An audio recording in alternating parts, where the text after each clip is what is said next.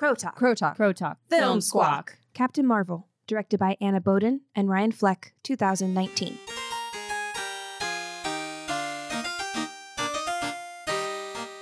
Welcome.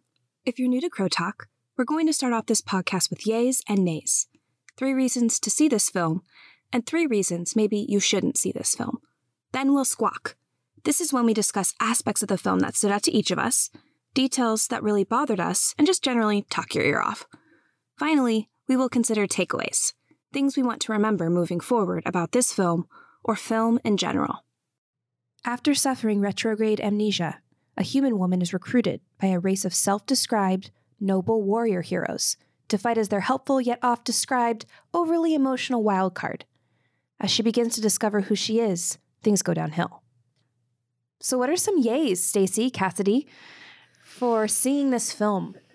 My yay, it's me, Cassidy. My yay actually came from like a snippet of a conversation Stacey and I had before I saw the film. And the yay is it's a superhero movie with a star woman, no romance storyline. That's my yay. No love story. My yay for Captain Marvel is that it's a marvelous depiction of the power of female legacy. And my yay is that Carol Danvers is a normal woman. That's my yay. Yay. Yay. So, how about nays? Some reasons not to see Captain Marvel. My nay would be that it felt a little predictable and formulaic at times. As someone who's like the hardest sell on comic book movies, I feel like I say this every podcast. I'm like, hello, it's me, the pessimist. That's Cassidy. me, Cassidy, the pessimist. Um, I don't follow the Marvel universe. I've seen some of the films. And so, having only seen a few of them, my nay is that I've only seen a few of them. And so, I feel like I was pulled out at points in the movie, recognizing certain characters or themes from other films. And just being a layman when it comes to comic books, I like didn't understand. And so I'd have to be like, wait a minute, is that so and so from this? Ooh. Um, so it took me out of it a little bit. And though I have, you know, a list of technical nays, uh, delivery nays, directing nays, visual nays, my only real nay has nothing to do with not seeing this film. My only real nay is uh, the community's handling of the release of Captain Marvel. It was Despicable. For all of the dum dums out there like me, could you expand on that? So before Captain Marvel was even released, and definitely piggyback here, Stace, um, before it was even released, there was an outpouring of negative reviews on specifically Rotten Tomatoes that brought that brought Captain Marvel's rating down to a 28% uh, before people had even a, a chance of seeing it. Did this have to do with the casting of re- like the fact that it was a woman or You know, there are a lot of there there's much speculation about Okay. what it was specifically. white men were like, "We will never be taken down." Potentially it's based predominantly on a, a Brie Larson response uh, early on um, before the film was released. But ultimately, beyond the reasons behind this backlash, you know, like it's unprecedented that this this has not happened before uh, in this way, and I think that in of itself, not to mention the responses after the film was released by the predominantly male driven film critique world, there's just a lot to be analyzed and said for how male voices are. There's a lot to be said for how men are using their voices in response to this. Uh, men who are way off base and men who claim to be woke. And so I think that the community uh, could use this as an example. I think that, that we're a little bit too blind still for it to be an example um, or for us to learn from it yet. But ultimately, yeah, I'm just disappointed to see how blind people are to their own inability to appreciate a lens that's not theirs. For particularly the comic book world. Yes. I mean, ladies are just getting into that as far as the cinematic experience is concerned. Well, and just the weird like sorry if you're a comic book guy out there listening, but that like I mean, I'm again not really part of the comic book world, but it seems to me that there's some seriously severe sexism that goes on in that world, and I don't know if it's like from a place of like rejection in a lot of the people, but I feel like that's also a part of the gaming world as well as a woman gamer online. It's like apparently awful the type of uh, feedback that you receive from male players when you're playing live. I'm saying all the wrong words. No, it's all Video it's a boys club. stuff, but yeah, just that like hyper boys club. I, Did we mm-hmm. talk about this conversation? To me, feels familiar 'Cause of like we've Isle had of it in a different. Was it Isle of Dogs? we talked a lot, we said the words boys club like six times, I bet. Hmm. I almost thought it was in regards to somewhat like a female pl- taking on a male. Maybe it was Ocean's Eight, even. I, Hmm. I don't mm-hmm. know. Mm-hmm. I don't know if I unpacked my nay very well. Oh, I think you well, I think you did. I think you're talking about its reception before it even existed. Just the idea that it could exist and the way it was handled changed the way Rotten Tomatoes operates. Right. They've changed their their rating system now before a film comes out because it was so vindictive. They just made up lies. They made up reviews. That's disgusting. It is, and for I'm just so tired of you white men. I'm sick of you. I'm married to a white man. Love you, husband, but God, shut up. Just being at the top all the time. Well, and yeah, even, you know, for popular male film critics who are working to see both sides and have their voice make an impact uh, in new, fresh ways. Uh, people that I love to read read their reviews don't always agree. That's great. That's how it's supposed to be. You know, there there's something similar in what a lot of people are saying um, a lot of men are saying around this film even after even after it's come out like david ehrlich of indiewire his uh, Letterboxd review says that captain marvel is the 21st installment of the 21st century's most popular mega fran- franchise and somehow the first to center on a heroine a fact that makes the film's arrival a sadly overdue cause for celebration like a kid blowing out their birthday candles on the 21st try or Matt Singer of Screen Crush says in Captain Marvel, they never quite licked the problem of a lead character who doesn't know who she is until the film's final act. Both of these men somehow missing the point that this is brand new representation and that a lot of women are struggling to determine who they are in this world because they've not had uh, an opportunity to see themselves projected and portrayed in ways that men have.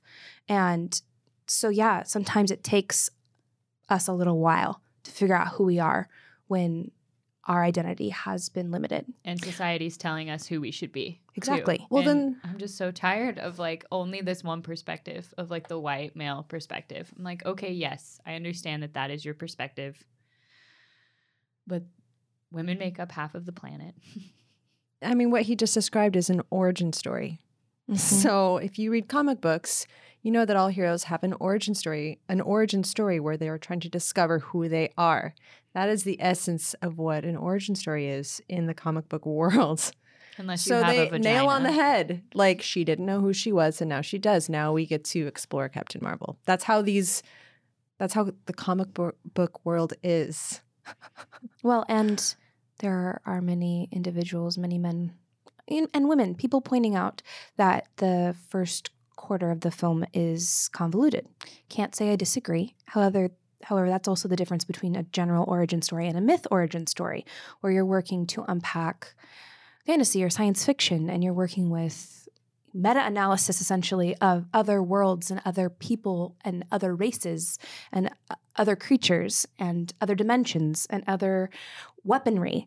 Uh, you're you're establishing language for some people for the very first time, and so yes, convoluted because it's complex.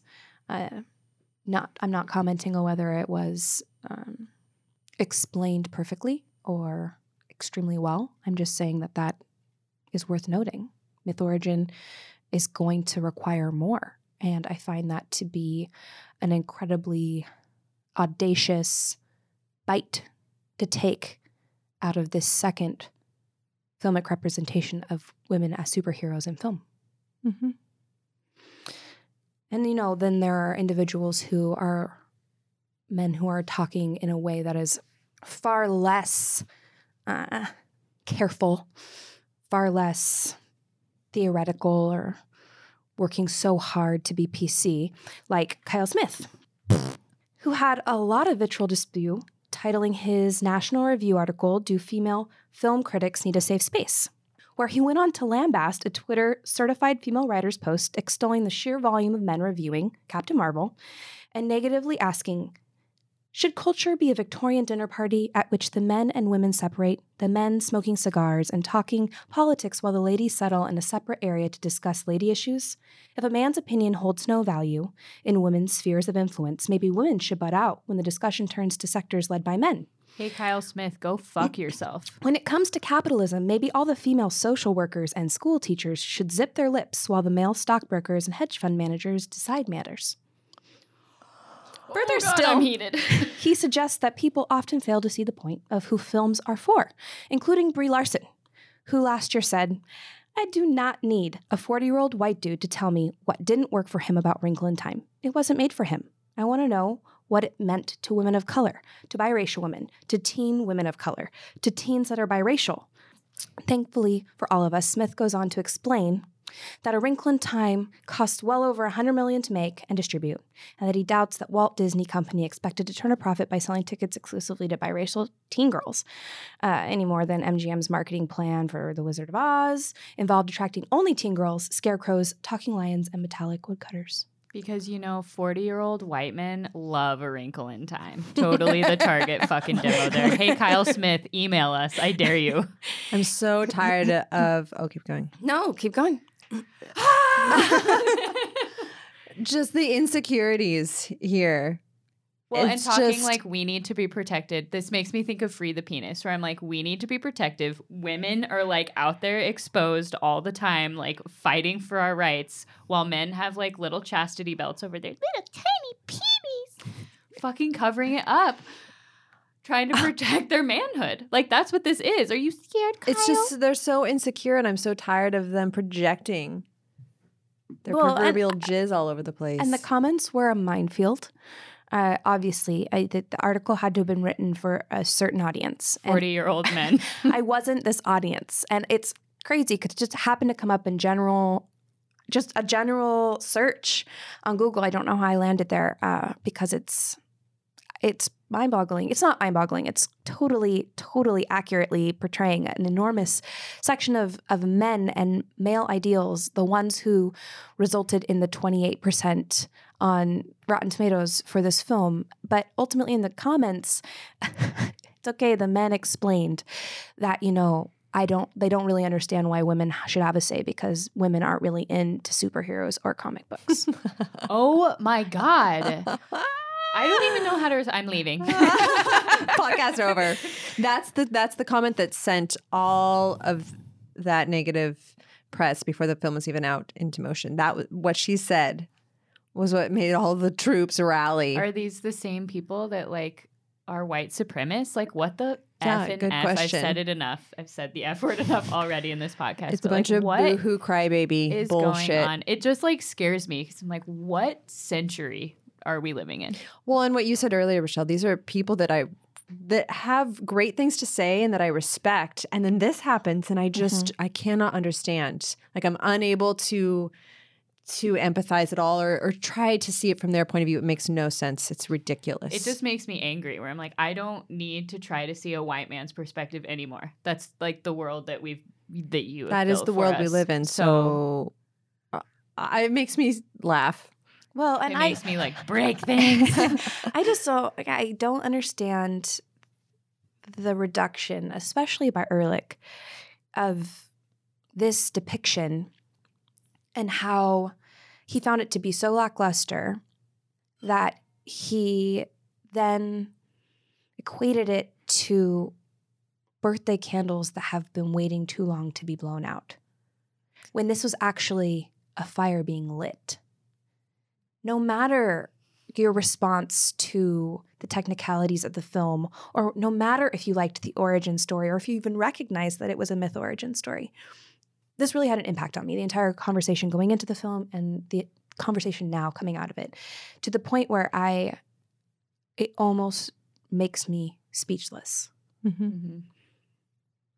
But then I remember that that would be them winning. Mm-hmm. Yeah, let's talk about this movie as ladies, like what we liked about it. Because fuck off, male critics. Like, fuck off. Fuck off. I mean, I seeing a woman leap into the air, like f- projecting herself into space, does something to me that I cannot describe. And I'm assuming it's like a man watching Superman. Right. Like that feeling of just awesome, the true sense, sense of the word awesome. I've never felt that. I didn't even necessarily feel that in Wonder Woman. It was different. This this one was just different. It was more In the- playful. I feel like she added like a girlish, playful element to the character that didn't take away from her strength or her intention. But yeah, she was like rocketing through space and being like, "Whoa!" she was I- so power. I mean, it was just like it was how I imagine people looking at Superman feel. Well, and I I equate that, you know, the difference between the experience of watching Wonder Woman and the difference then therein with Captain Marvel. I think a lot of that for me has to do with the fact that when watching Wonder Woman, I felt a distance between myself and Wonder Woman, even though I was watching the most incredible representation of its time for me. I still felt a difference. She is a princess from Wonder Woman's Island, and she has these innate abilities, and she's Gal Gadot, and she's just ah, Love. love her. You know, lots of backlash for her after embodying Wonder Woman, et cetera, et cetera. But just in the viewing itself, I definitely did find a distance for me that I hadn't recognized until I sat with my confusion over my feelings while watching Brie for the first half of Captain Marvel, wondering why I didn't feel the awe, why I didn't feel the spectacular, why I didn't feel the distance. And when it finally hit me about midway through, I recognized that she is a normal human woman telling the normal human woman's story with you know, literal superpowers instead of all of our figurative superpowers. That's when I recognized the difference between these two stories and the power that each of them have in their own way and in their own right. And yeah, you know, no one's going to take that away from me. Yeah, I think that's why I get so pissed off when I hear and sweary when I hear these types of reviews because for me sitting in the theater, I connect so hard to both of these films in a way I've never been allowed to before because it's never been there for women yeah, to enjoy no opportunity in this mm-hmm. way. And even like Brie Larson's character, and maybe it was because she was human and went through the whole flight school and everything, but that motivated me as a woman to be a better woman too. Mhm. Like she was like a motivator somehow. And yeah, I just get so irritated by these male critics who have no idea what it's like to live a full life. We're all in our 30s to live a life where you've gone throughout your entire life without any sort of role ma- model with power like a superhero. Because the reason I don't give a shit about superhero movies is because, yeah, stupid critics, you're right. They're not for women. And how awesome to make a film that men and women can both go to and enjoy. That's powerful. That's like human race power right there. And I'm just so tired of like being like, oh, women need space to explore this idea. Like, fuck, no, we don't. We just need to like see it on a screen and understand that that's an option for us too. Well, and well, and the the Twitter reviewer, the the writer, uh, who was lambasted online, she was asking, she was begging outlets to have their female critics review Captain Marvel because again and again and again, and she included 17 links of all of these news outlets and journals and periodicals that were having male film critics review the film. Now, are there way more male film critics? Yeah, there are. Weird. But is this an opportunity for women to use their lens to share their insights for other women and for men. What? Yeah, because there's our general theme of this entire podcast is it's a woman about a story, then this in this version with critics being told through a male's point of view. That needs to stop. That needs to stop. Like, sure, there can still be male critics. But balance, people. balance. Ugh, I don't know. I'm like preaching at the internet. I'm sorry, every listener, gentle listeners out there. I'm always just like yelling in these podcasts. I I feel uh like Brie, like Brie Larson at the end of Captain Marvel where uh, Jan Rog the worst character Also name known ever. as Jude Law Daddy. Jude, Jude Law Daddy. It's something on the internet. I don't know what Law it means. Daddy? Yeah, everyone's like Jude Law Daddy. Is that because he's cute? No idea. Or is I'm it because he's. Jan Rog? it's a good name. I will be naming my firstborn son Jan Rog. All of us did not know his name until Rochelle gave us our printouts, and on it says Jude Law, Jan Rog, And then Cassidy for five minutes was just like Jan Rog.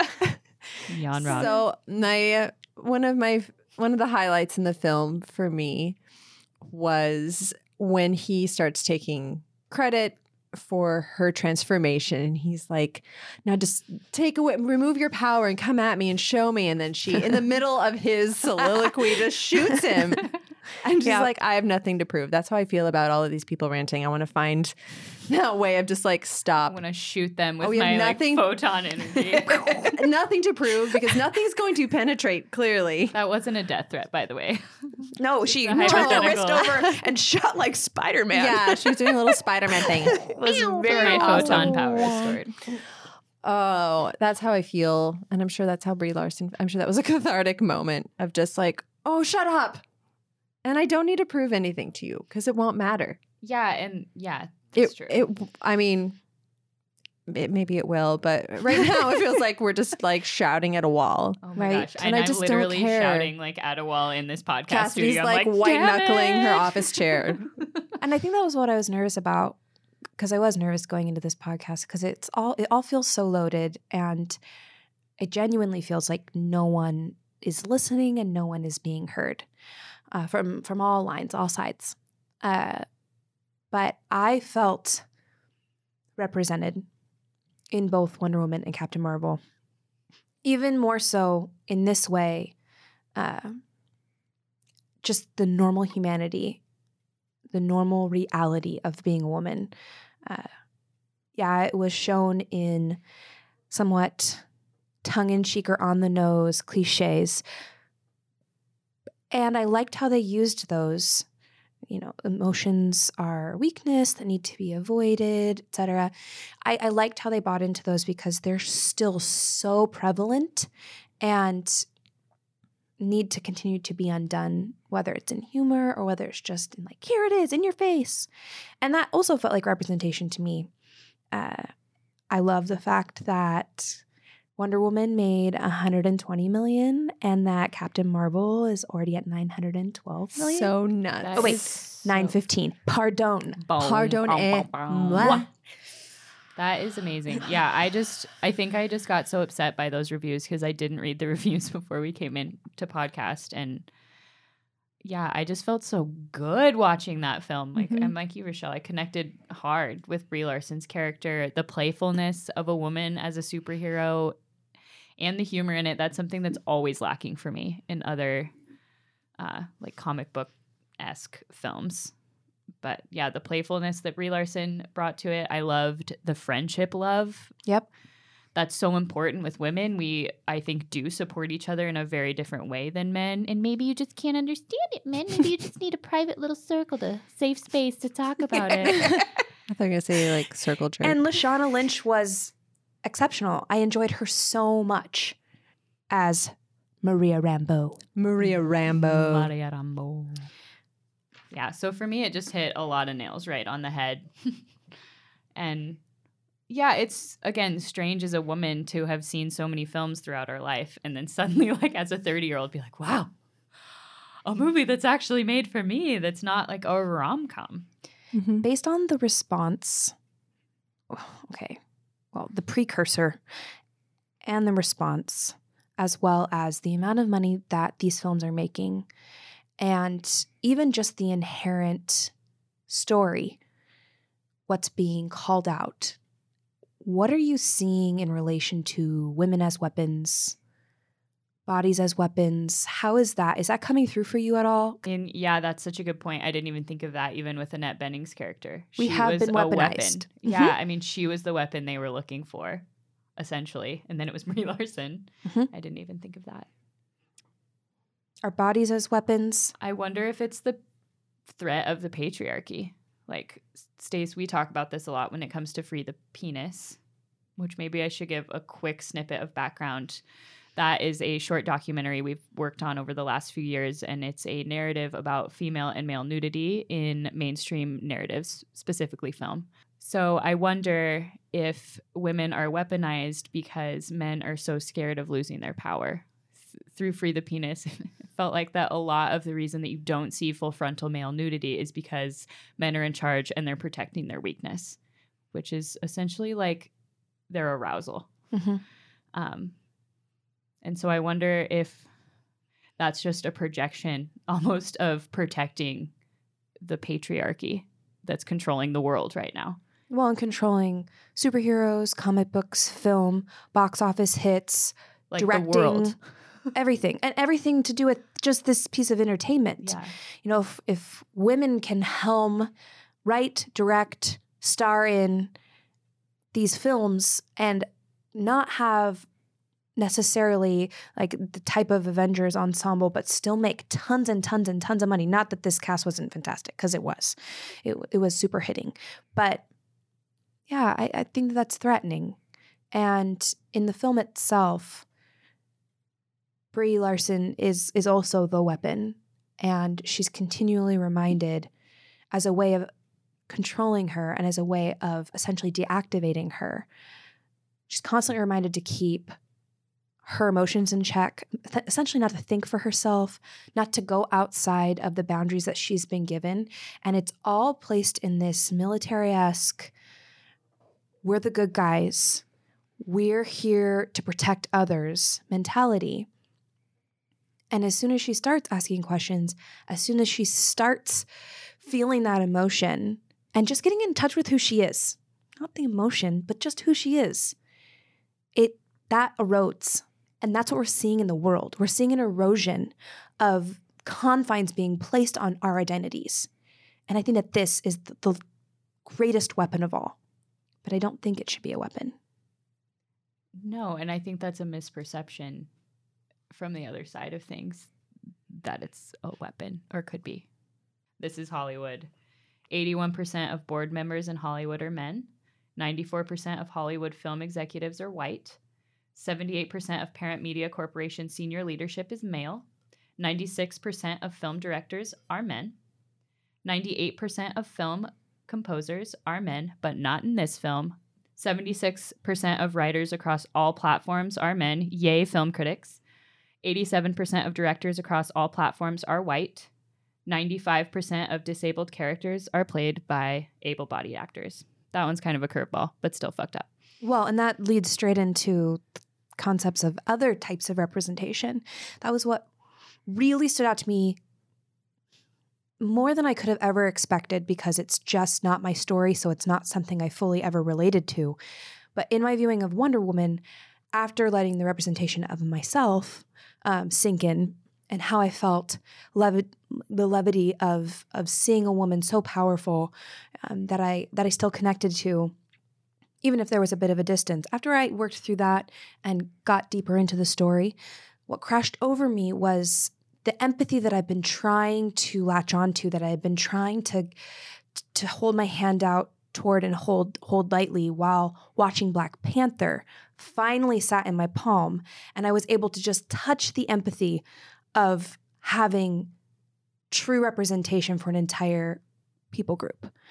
Now I can't I can't empathize or relate fully at all, but the combination of of feeling represented myself and then being able to harken back to watching um, black people be represented in just one of the most beautiful superhero films I've ever seen, absolutely in my life, done so well. Uh, it, it finally connected for me in a different way in Wonder Woman. And that's what I really enjoyed about Captain Marvel and what evolves with the Skrull. Oh my god! Can we I just mean- give him a shout out really quick? Sh- Ben oh Mendelsohn. Okay, that's all. Ben Mendelsohn. I love you. I, Oh, I man. have inappropriate Ben Mendelsohn feelings like I But do for like Michael him as an alien, I'm into more it. than Michael Shannon. oh, it's on the same level. Oh my god! it's his like lisp. Mine is Oh. Ben Mendelsohn, but as the alien. Oh, yeah. into it. loving But- his family. Oh my gosh. Well. And then her her arc, her her final chapter is devoting her life to this marginalized group. Oh my god. That's I mean, and that's kind of Brie Larson that's too. incredible. as an actress. I feel Mhm. like not that she's devoted herself to a marginalized group, but I feel like she is aware of it and takes that into consideration in the projects that she pursues. Correct. Yay, Brie. I mean, she Brie. spends three decades. I mean, we'll find out in the in uh, Avengers Endgame what happens, but we believe she spent the past three decades with the Skrull. That's pretty incredible. I can't think of another superhero that's devoted themselves to a group of aliens in that way. Well, and I yeah, I just appreciate uh, how this film confronts a woman assessing her identity after she's been taken advantage of by a group that says that they are right. She takes a hold of her identity, slowly peels back the layers, working backward, trying to remember who she really is. In the process, finds out that she has been killing and demonizing an entire group of people based on her leaders telling her that they are wrong and that the Kree are right. So she has to unpack that as well and recognizes I am fucking part of the problem. This is unacceptable. I will immediately change. This is America. This is is- America. is This is this religion. This is so many things. It's so beautiful.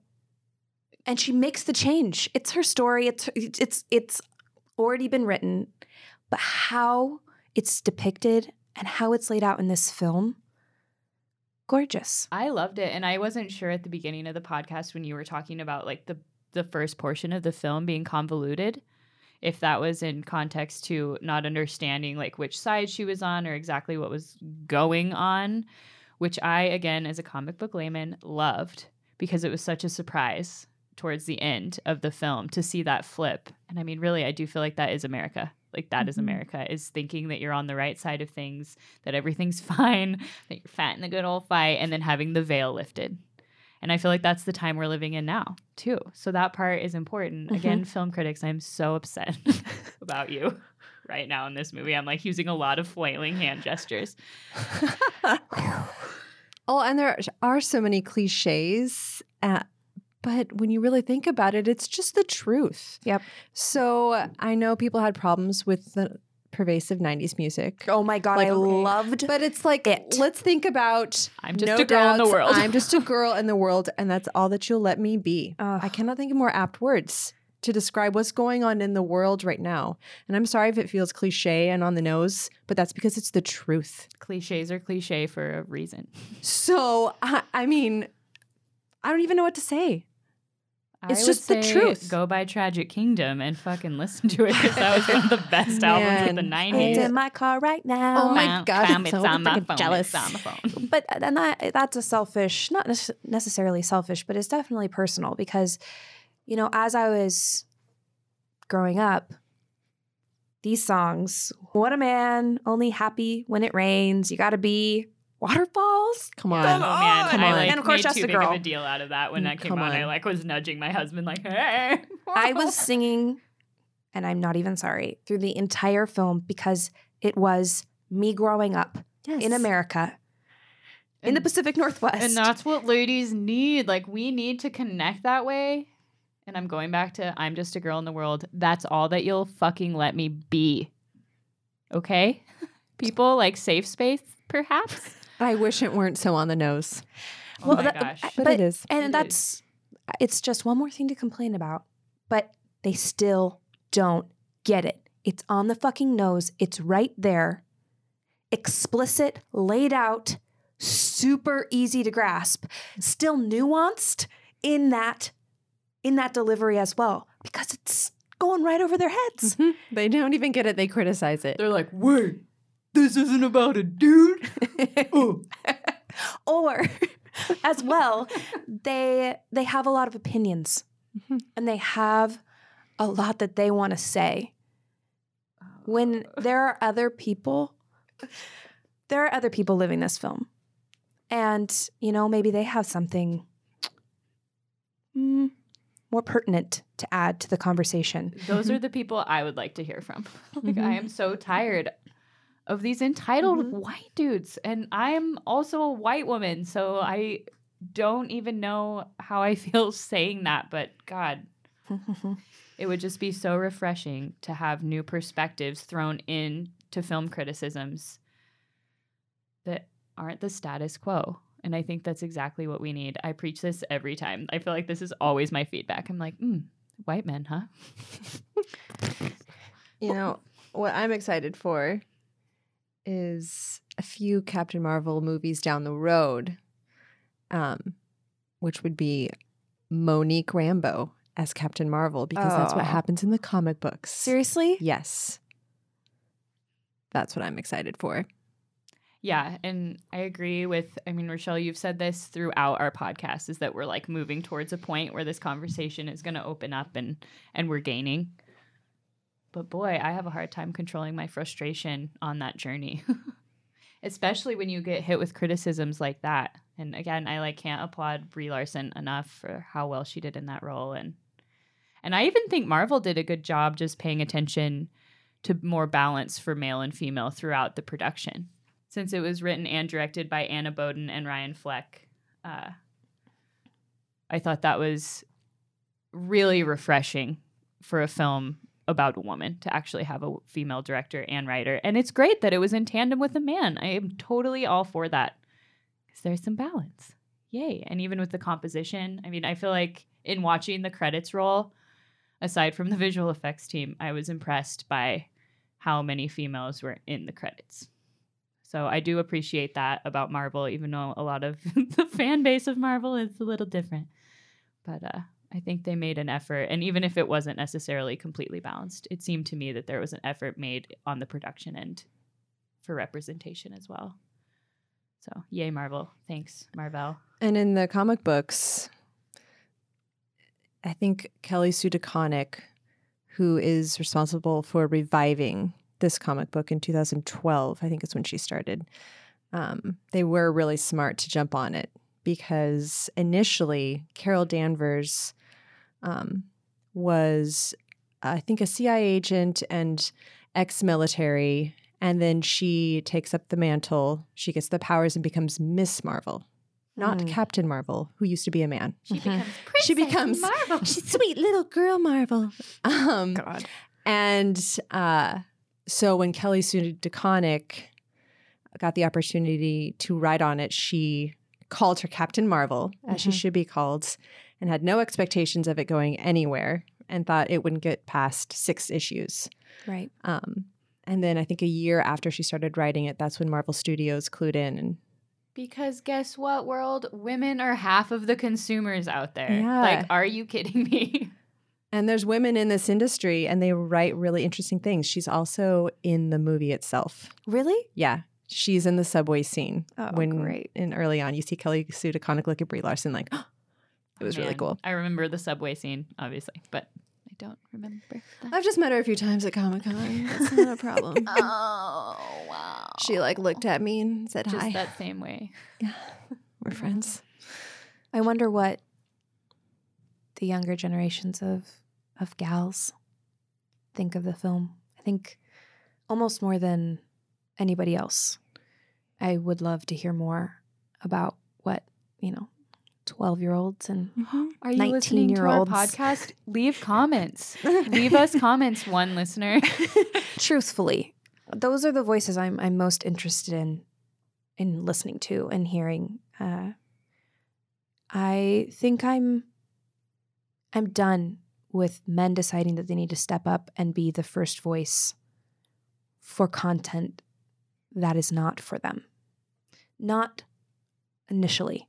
Sure, I mean, women have been digesting male focused content their entire lives. So maybe, maybe this is just something that we understand.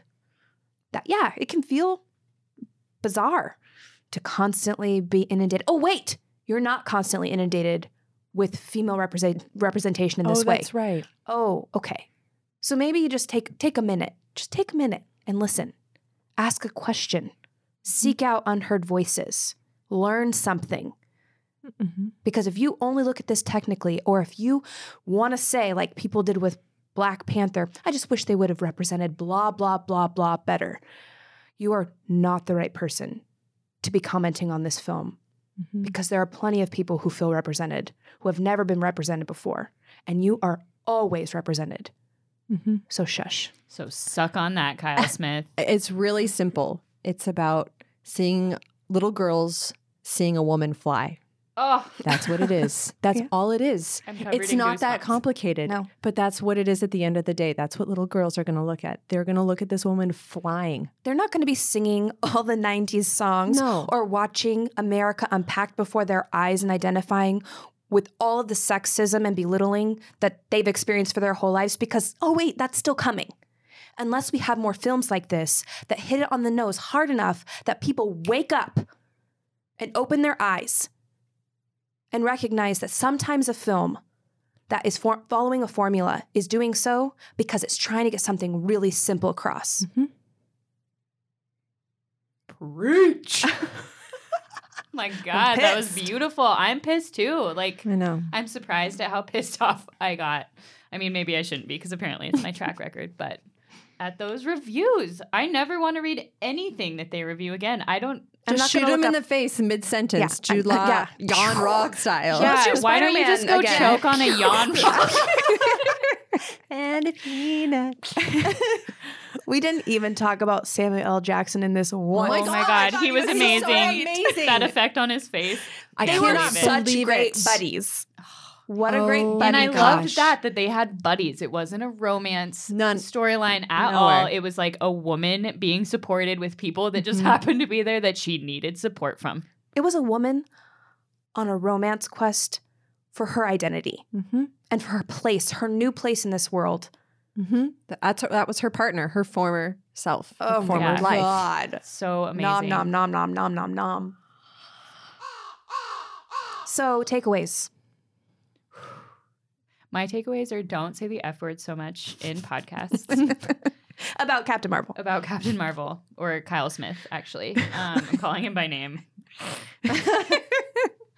I my takeaway is again for me not really being into comic movies or whatever, but giving them a chance because you never know as a woman, especially ladies, what you could walk out feeling empowered by, especially now because Marvel is doing a good job pushing the envelope, I believe. Uh, and it takes women going to films like that and appreciating them for more films like that to come in the future. So let's all go be superheroes, except you, Kyle Smith. Go suck on a Yon-Rogg. I hate you so much. I don't hate you. I'm mad at you though. I'm excited for a world wherein we don't need these cliches to tell the truth. Because, yeah, I'm tired of cliches too, but clearly we still need them because no one's getting it. So I'm really looking forward to that world that I'll, it'll probably, I'll die before it happens. Um, but where we're not relying on cliches to convey a very simple message. I've talked a lot about others and my feelings about others in this podcast. But for myself, I think the takeaway is uh, personal growth related. You know, I I had such an experience with Wonder Woman. Like I said, I felt a distance. And with Captain Marvel, there is a knee jerk reaction to look at this average woman and deem her as less super. Than someone born with innate powers that are so explicit. So, the personal growth that I'm going to walk away from this viewing and this experience with is to learn to enjoy the difference between watching a woman you want to be versus watching a woman that you actually are. So, thanks, Brie. Thank you so much, Brie. You are a true inspiration. So, bring it on. Don't listen to the haters. We're ready Mhm. for the third installment. Whatever, whatever universe. Just give us more women. Mm-hmm.